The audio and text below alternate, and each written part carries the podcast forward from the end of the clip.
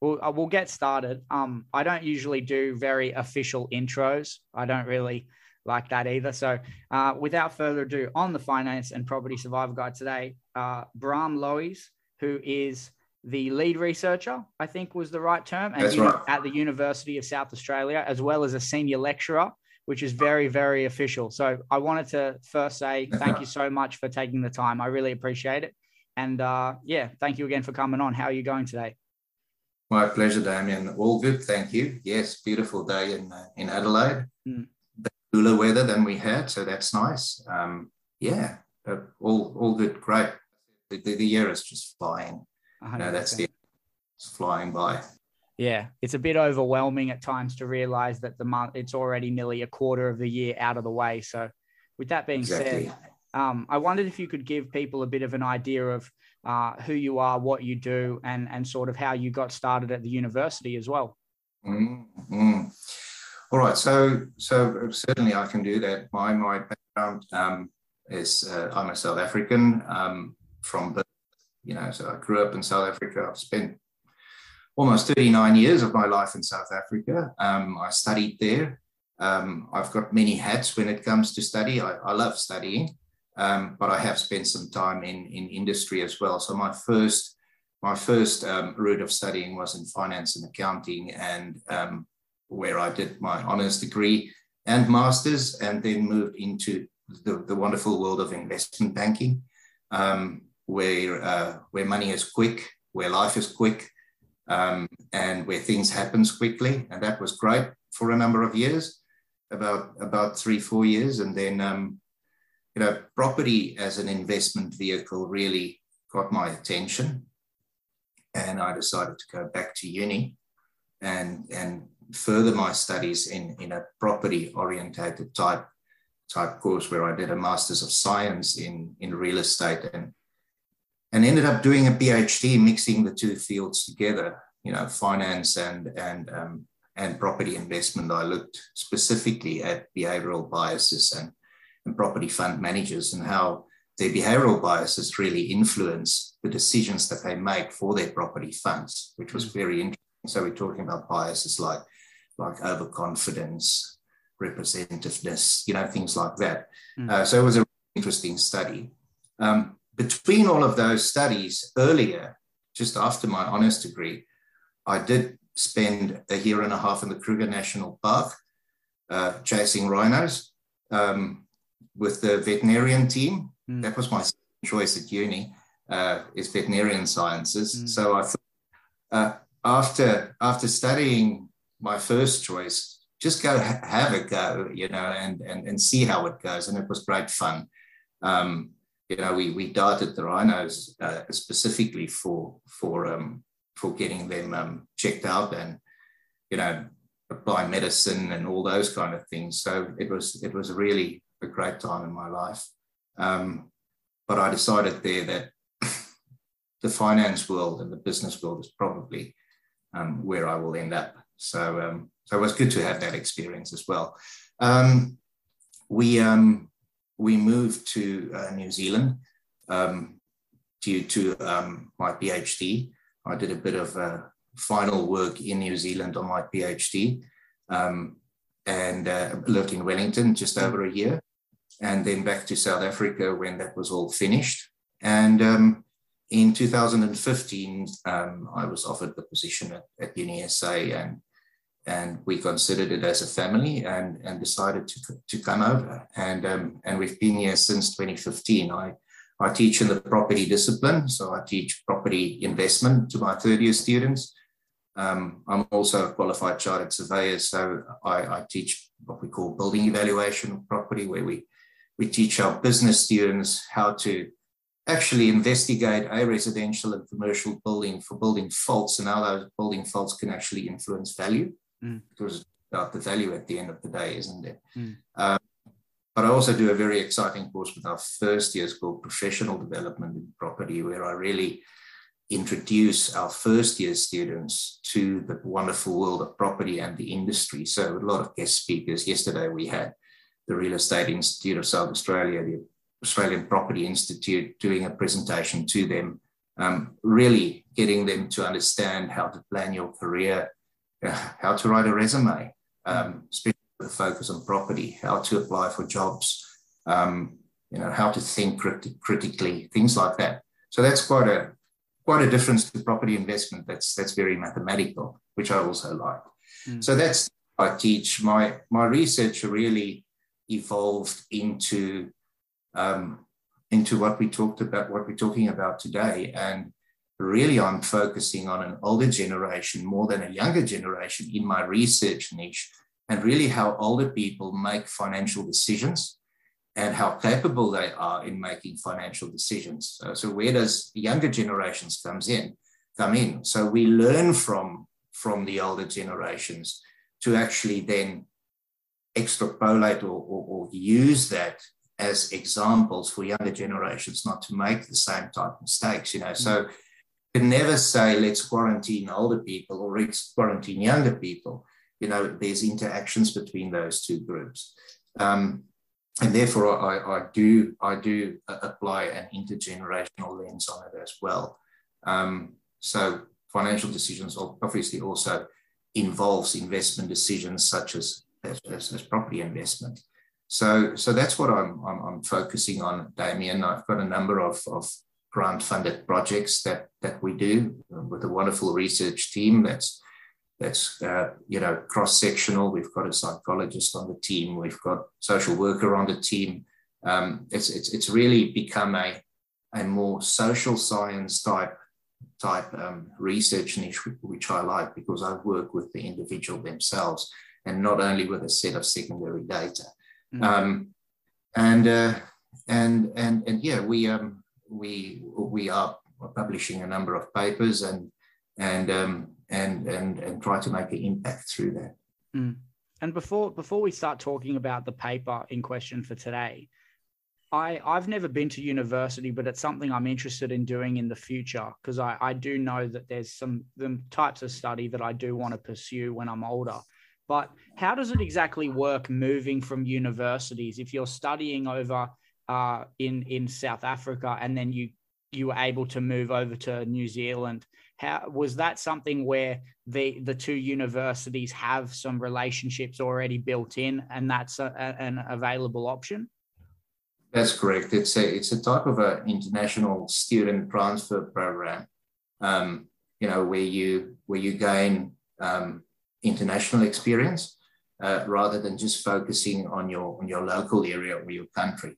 So so that's that's an application process that you need to go through and and you you need to to hit certain milestones and have certain have certain skills to actually do that so that it's not a lot of people that has that opportunity or get that opportunity um, but once you know your phd once you have your phd um, your phd gets examined internationally you know mm-hmm. so i've got a phd at the university of pretoria in south africa but my examiners were all um, in in either Europe, New Zealand, and Australia. So um, so that that that in effect, you know, makes it a makes it a, a internationally recognised degree. What what University of South Australia did when I came over in, in any case. When you got the offer to move from New Zealand to the University of South Australia, and you said it was a it was a family conversation to decide whether you were going to make this move, were you uh, was there a level of fear or anxiety around moving? Like, was it something you were a bit uneasy about, like taking on? Because it is a big, it's not, it's a big chance. Obviously, you're moving over with a secure job to, to move into, but it's still a big transition, I'm sure. How did you feel about it moving over? The, uh, the, the conversation was really, I think, along the lines of two things leaving our family behind. So remember from New Zealand, we moved back to South Africa once the PhD was done. So we have had a little bit of exposure in terms of that. For as a family, the kids were very young, so we could do that. My wife could take that year off from her job in South Africa, uh, which was great. Um, and we had friends in Wellington, which was great as well. Mm. Um, actually studied with my wife at uni, so um, she was working at the local hospital there. So that was great um, to to have.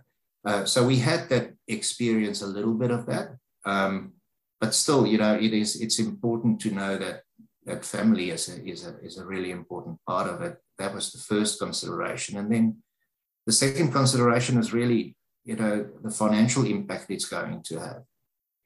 You know, to immigrate from a country that's financially uh, or economically um, in, in, a, in, a, in, a, in an informal sense or, or you know, still a developing economy, um, your money is not worth the same when you move to a country such as Australia, even if you do have a secure job.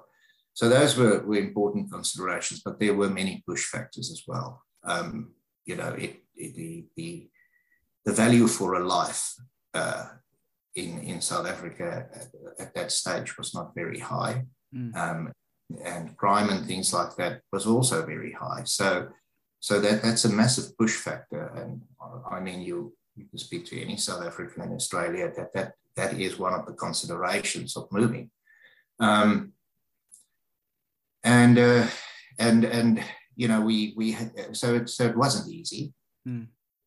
but the fact that there was a secure uh, job on the other hand that I really looked forward to, um, and also looked forward to work with more internationally renowned researchers. Um, was was a, was a major pull factor, and um, I would also know, always know that my wife will will uh, will be okay with with getting a job. So you know she's a professional as well. Um, but yeah, so so we did make the decision. We both um, we don't regret it. We did lose both our mothers in the process, you know, while while while we were here. Um, but you can never you can never you know um, plan for that. Mm. Those are things that happens. Um, but we we don't regret it. Mm. No. I apologize to hear about the the loss of the mothers, but I understand. Yeah, there's things you can't plan yeah. for when you when you take a big move like that. You you're not going to be able to, you know, timetable that in, so to speak. Yeah, exactly, and, and it has an impact on on your financial life as well. That's important to know. You know, moving is not it's it, it, especially as I said, coming from a developing economy to a developed economy. Um, financially, it takes it takes a number of years to get to get close to par with your peers. You know. And and that being said, so the the paper we we were going to discuss today, it's called "Locked Out: Generational Inequalities of Housing Tenure and Housing Type." I wondered first off, uh, what was the catalyst uh, for this paper being written? Was it something you guys had been speaking about doing for a while, or did this come about quite quickly? How does the process sort of work? Yeah, the, the initial thinking behind that is one of one of our um, one of my co-authors, Peter Rossini, that's also uh, one of my colleagues in the property discipline at UniSA. Uh, so UniSA is University of South Australia.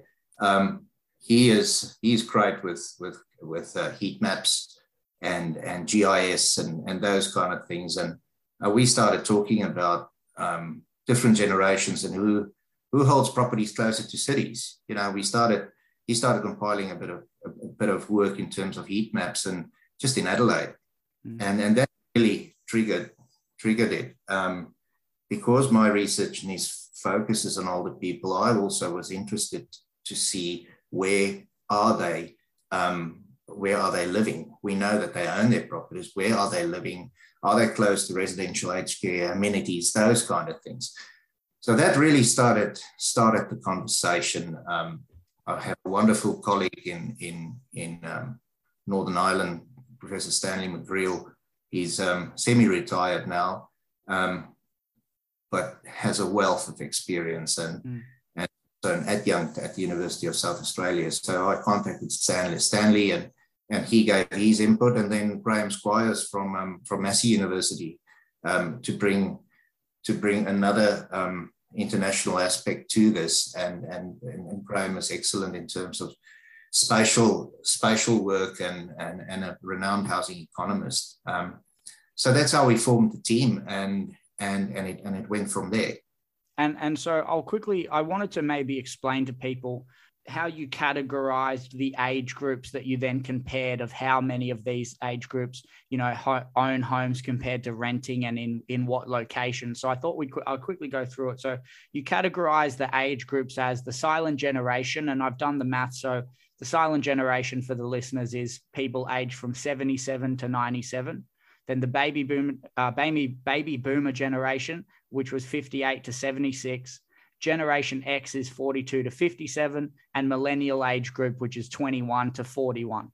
And you were examining, you know, the conditions under which each of those generations were owning houses or renting houses, and what types of house types. So detached houses, units, things of that nature. Yeah. Is that about? Is yeah. that correct? Yeah. Yeah, yeah, and and and, and to add to that, in in in in four metropolitan areas, you know, we uh, we we we deliberately stayed away from from rural areas for now, um, you know, due to to lack of data. Um, so we we the only data we could access is ABS data. Um, so the data wasn't that hot, and um, and also time constraints, and we, we really just wanted to do an initial dig at it, mm. and and really had to have a go. Um, you know, and, and, and we found what we found, and, and, and that's great because, you know, there's a foundation now for us to, to further this work, um, to, to, to widen it. There's, there's new census data coming out soon, mm. um, which will be great to use. There, there's other sources, data sources that we've come about as well that can substantiate it significantly. And, and we can, we can probably do a cross-country comparison with New Zealand now as well, which would be great. Mm. You know, so there's a lot we can add to this conversation. Okay. Um, because it's the start of it. Yeah, and so yeah, so this is obviously like we said off air too. This is the the the beginning stage of something you hope to build on in the future. And so the the the ABS data you guys used in the paper was all of the census results from the last three census censuses. That's so correct. that would be 2006, 2011, and 2016. So I, I wondered I don't know a lot about university papers, but I thought this paper was great. It wasn't too long. It wasn't too wordy. It was it was readable for someone like myself who sometimes terminology, especially from universities, can be a bit uh, overwhelming for myself. So I thought you guys did a really good job. So I want to say that off the bat. I wondered what you, if if you could explain what findings you guys discovered and maybe the reasons you you attributed it to the findings.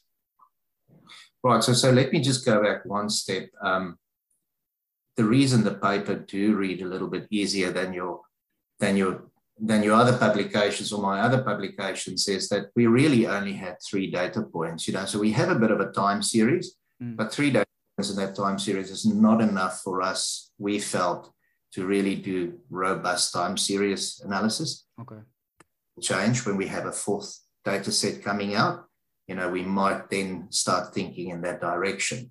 So we made the decision that we'll keep the paper descriptive, you know, um, to, to, to the maximum with robustness in analysis to an inferential level, but really not to a modeling level because um, there was too many unknowns. Mm. You know, in, you know, you design a model um, with millennials as your dependent variable, and um, or, or, or housing tenure or type, millennial, it, it, depends on how it comes out, but it will be totally skewed.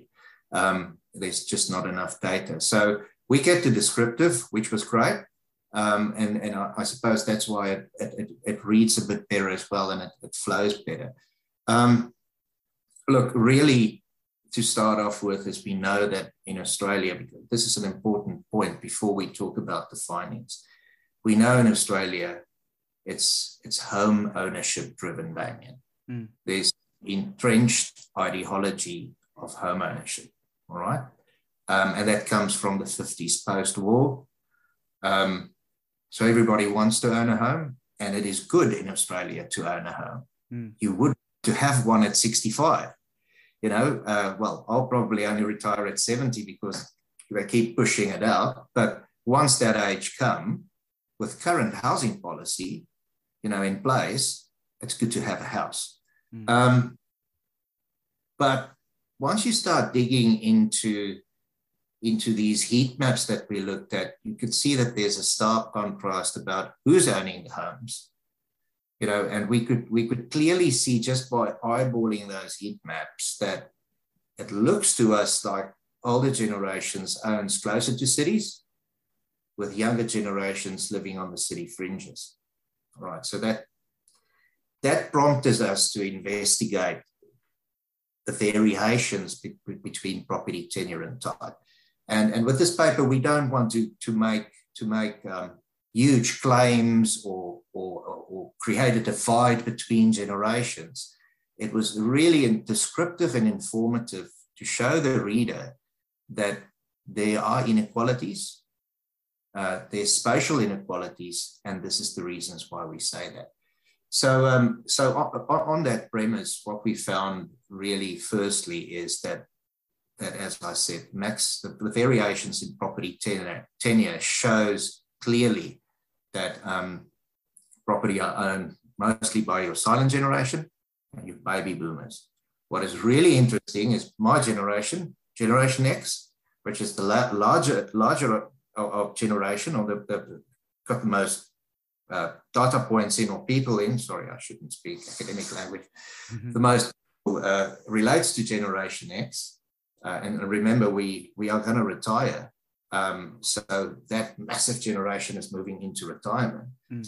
But interestingly, exponentially, their investment in property is picking up. Um, now, we can make deductions on that. And one of the deductions is that as they move closer to retirement, they are a bit more cashed up.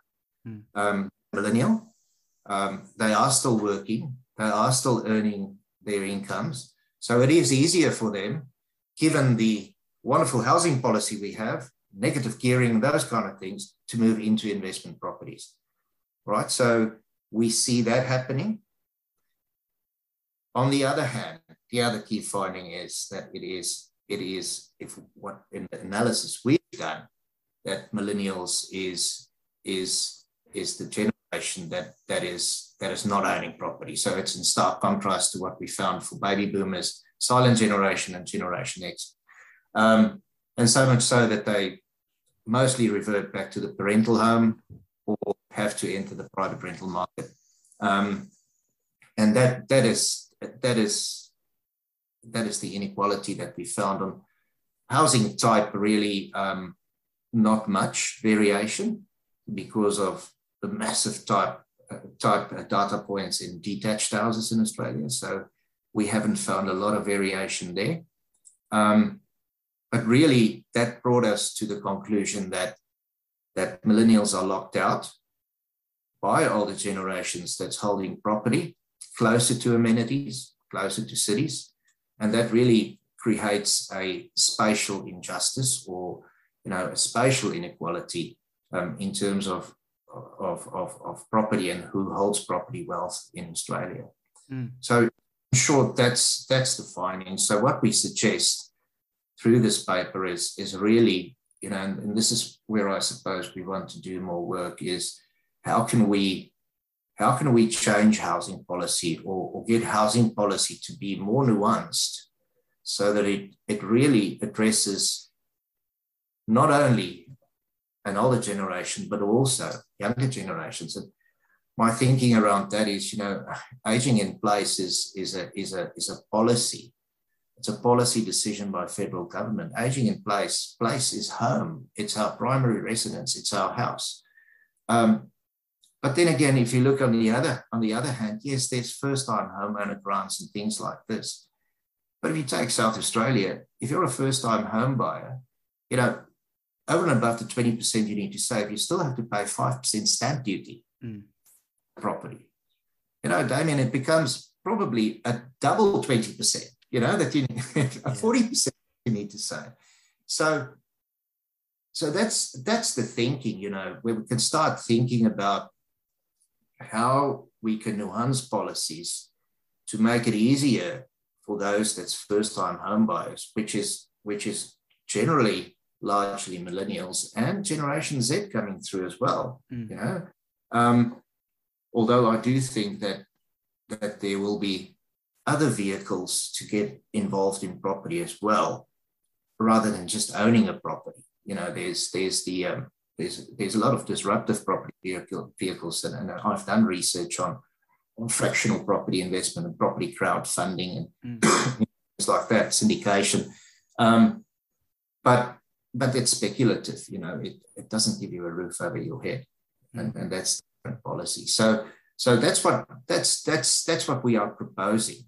You know, we, we cannot make the deduction that that yes, change the policy, but we can make the suggestion based on what we've analyzed.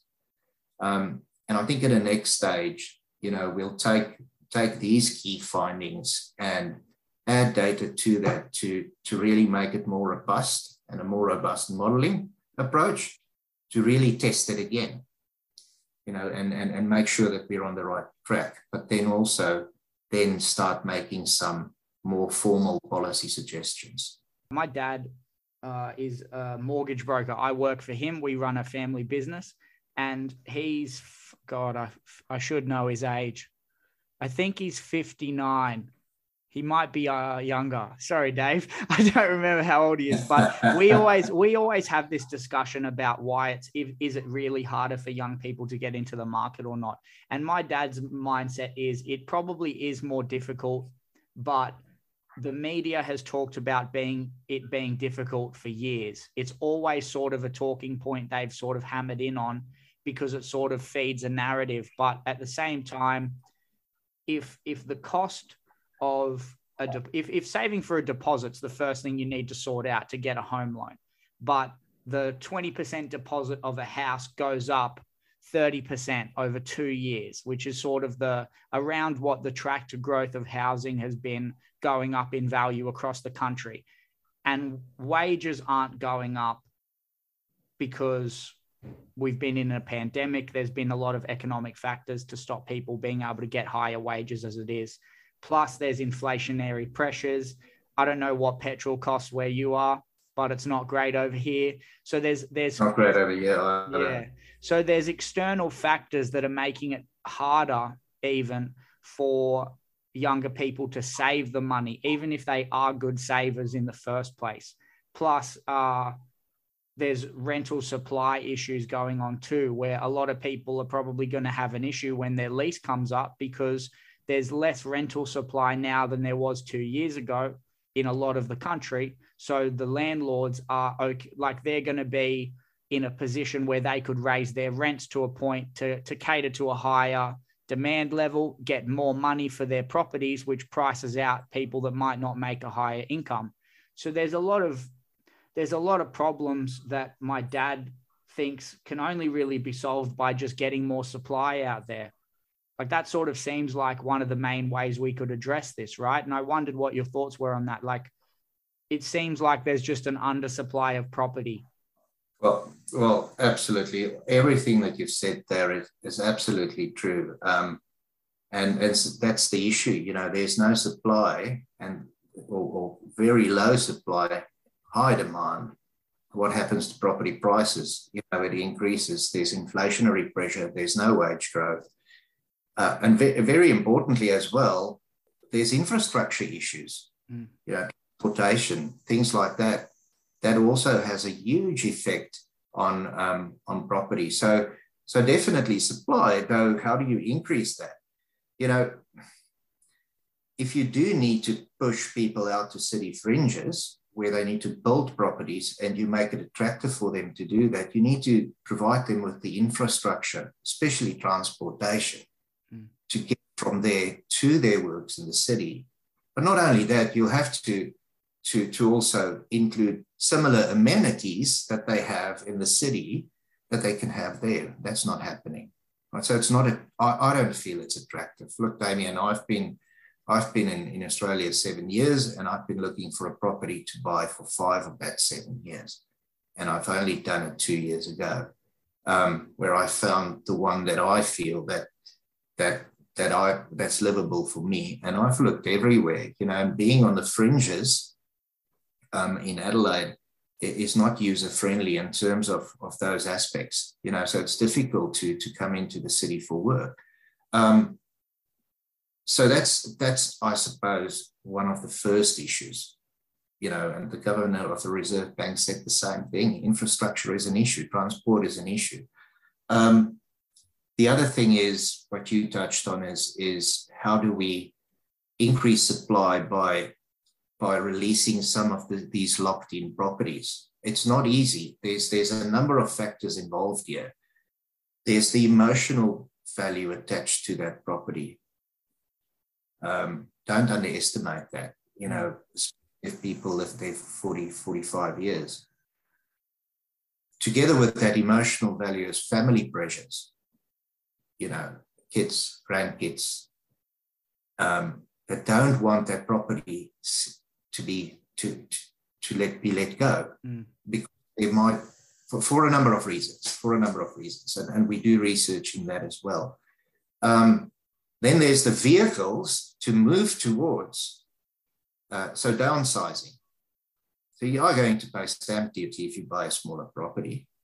If you move into a retirement home good luck it's a very difficult business model it's one of the most complex contract arrangements and it's based on life rights you know, so at the end of the day, um, you know, you have to pay 25% of what of that value back. And sometimes, you know, the net effect, if there's not not a, enough capital growth, the net effect is negative um, for for the people people left behind. So, so to encourage downsizing from an older generation, we have to make the vehicles towards towards which and the accommodation facilities towards which they they um, they move um, more attractive.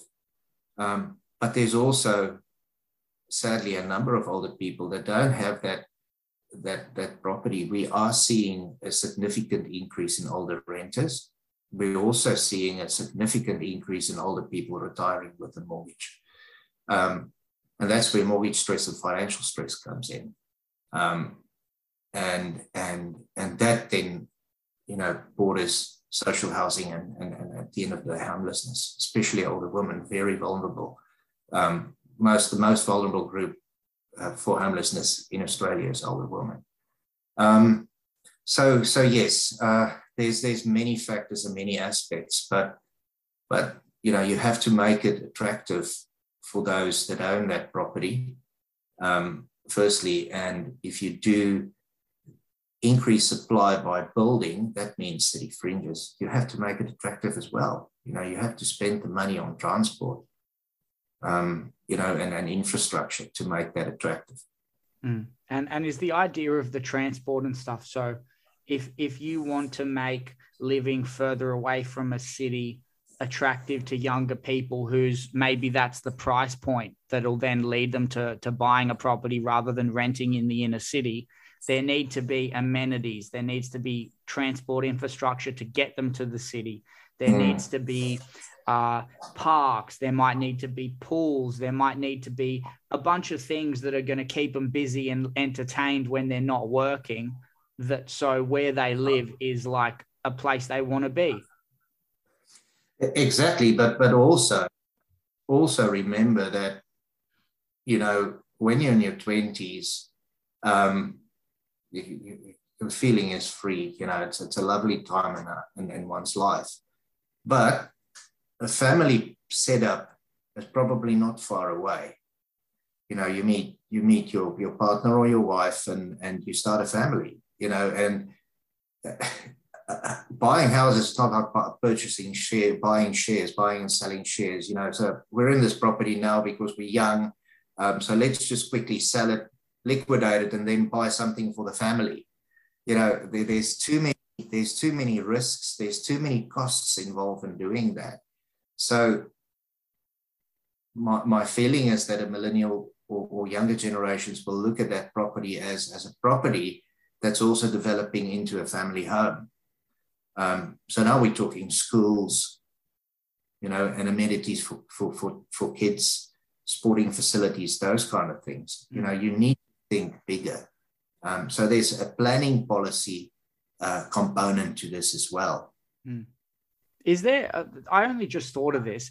Do you think there's a correlation that could be drawn between the delayed uh, generations delaying buying a home to later in life with the amount of people that are having kids later in life? Yeah, look, um, that that can certainly be something be something that can be tested. Um, and you know, if we had a rent friendly model, um, there, there would probably be be be be different. If we had the European type rental model, mm. you know that that's really that's really looking after the renter rather than the landlord. Um, you know that might that might might have an influence. Yes, I, I I think I think that might have an influence on, on why people have children later in life. Look, we had children later in life. Uh, we waited eight years, but that was because of of uh, um, of work work commitments um, and really an urge to see the world. Mm. You know, before, before, we start a family. So there's many factors. Um, but life in general is, is, is difficult, Damien, if you start a family these days, and there's a lot of things to consider. Um, and, and, owning a property is, is, is, is one of the top ones in that. One of the questions I like to ask most of the guests that come on, and you you sort of touched on it in the beginning with your intro about understanding and studying the older generations to learn from the mistakes they made. That's the entire impetus of this podcast. It's all about me asking people who have more experience than I do what advice they would give their 25 year old self, knowing what they know now, uh, mm. if they could go back. So, if, if you could go back and talk to 25 year old Braam, what would you tell that person? Forget about that trip to South America and buy Apple shares. but I didn't do that. I went to South America and I had a great time. Yeah. The, the tango in, in, in Buenos Aires and, and Iguazu waterfalls and Patagonia and, and all of that. But that could have been uh, nicely packaged mm. in a portfolio with, uh, with technology, especially technology shares, you know, and, and cellular technology shares. So, but but but then again, there's a there's a, a life value attached to having sure. a trip. So so yeah, um, I would probably move to Australia earlier mm. um, because that had a matter. Uh, I only moved to Australia 15 years later, um, and it has a massive financial impact if you make if you move later in life, because you have to consider your family as well and and move with with them as well. You know, so if you move earlier, you can start earlier. So I really started over at the age of 40 in Australia. Um, you know, when when I moved over to to to to Adelaide.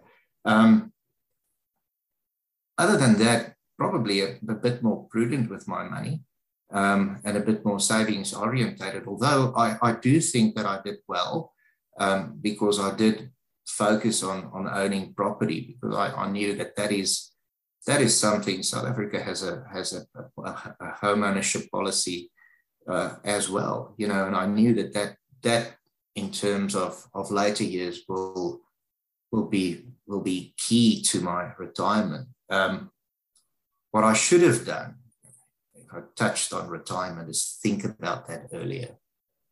Start thinking about retirement in your twenties. I think it sounds weird.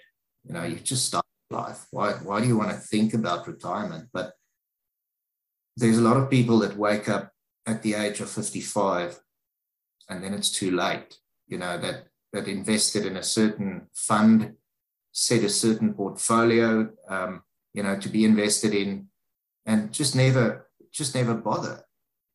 You know, and then once once you start thinking about retirement and transition to a retirement, you actually see the numbers, then that's that's when you wake up, and then it's too late. So, you know, I I would suggest that that be be very prudent with your retirement planning right from the start, you know, and and be actively involved in that. Um, whatever you do out there, you know, really be actively involved in it and and and plan for it. Um, uh, because it's it's not going to be easy. It's it's know, things will only get difficult as we carry on. So mm. it's really important to to to focus on that further than that, I mean, I, I think I did I did okay um, in the 15 years past. Mm. Um, uh, yeah, that's awesome. Well, listen, I it's we've talked for nearly an hour, and I really appreciate it. It's gone quick. That's all good. That's crazy. Yeah, no, it's gone like this year already. You know. Yeah, yeah. I, I, um, I, I, I, actually, I, I really, really enjoyed talking to you, Damien, and and and talking about the work that we're doing. You know, and and and and happy that that we can share it with your audience. Yeah, for sure. And I'll hopefully, if you guys are releasing any more papers soon, I'll probably I'll, I'd love to have you back on so we can talk more. And um, yeah, I appreciate the time as always. Thank you so much for this. Excellent, Damien, and thank you for the opportunity.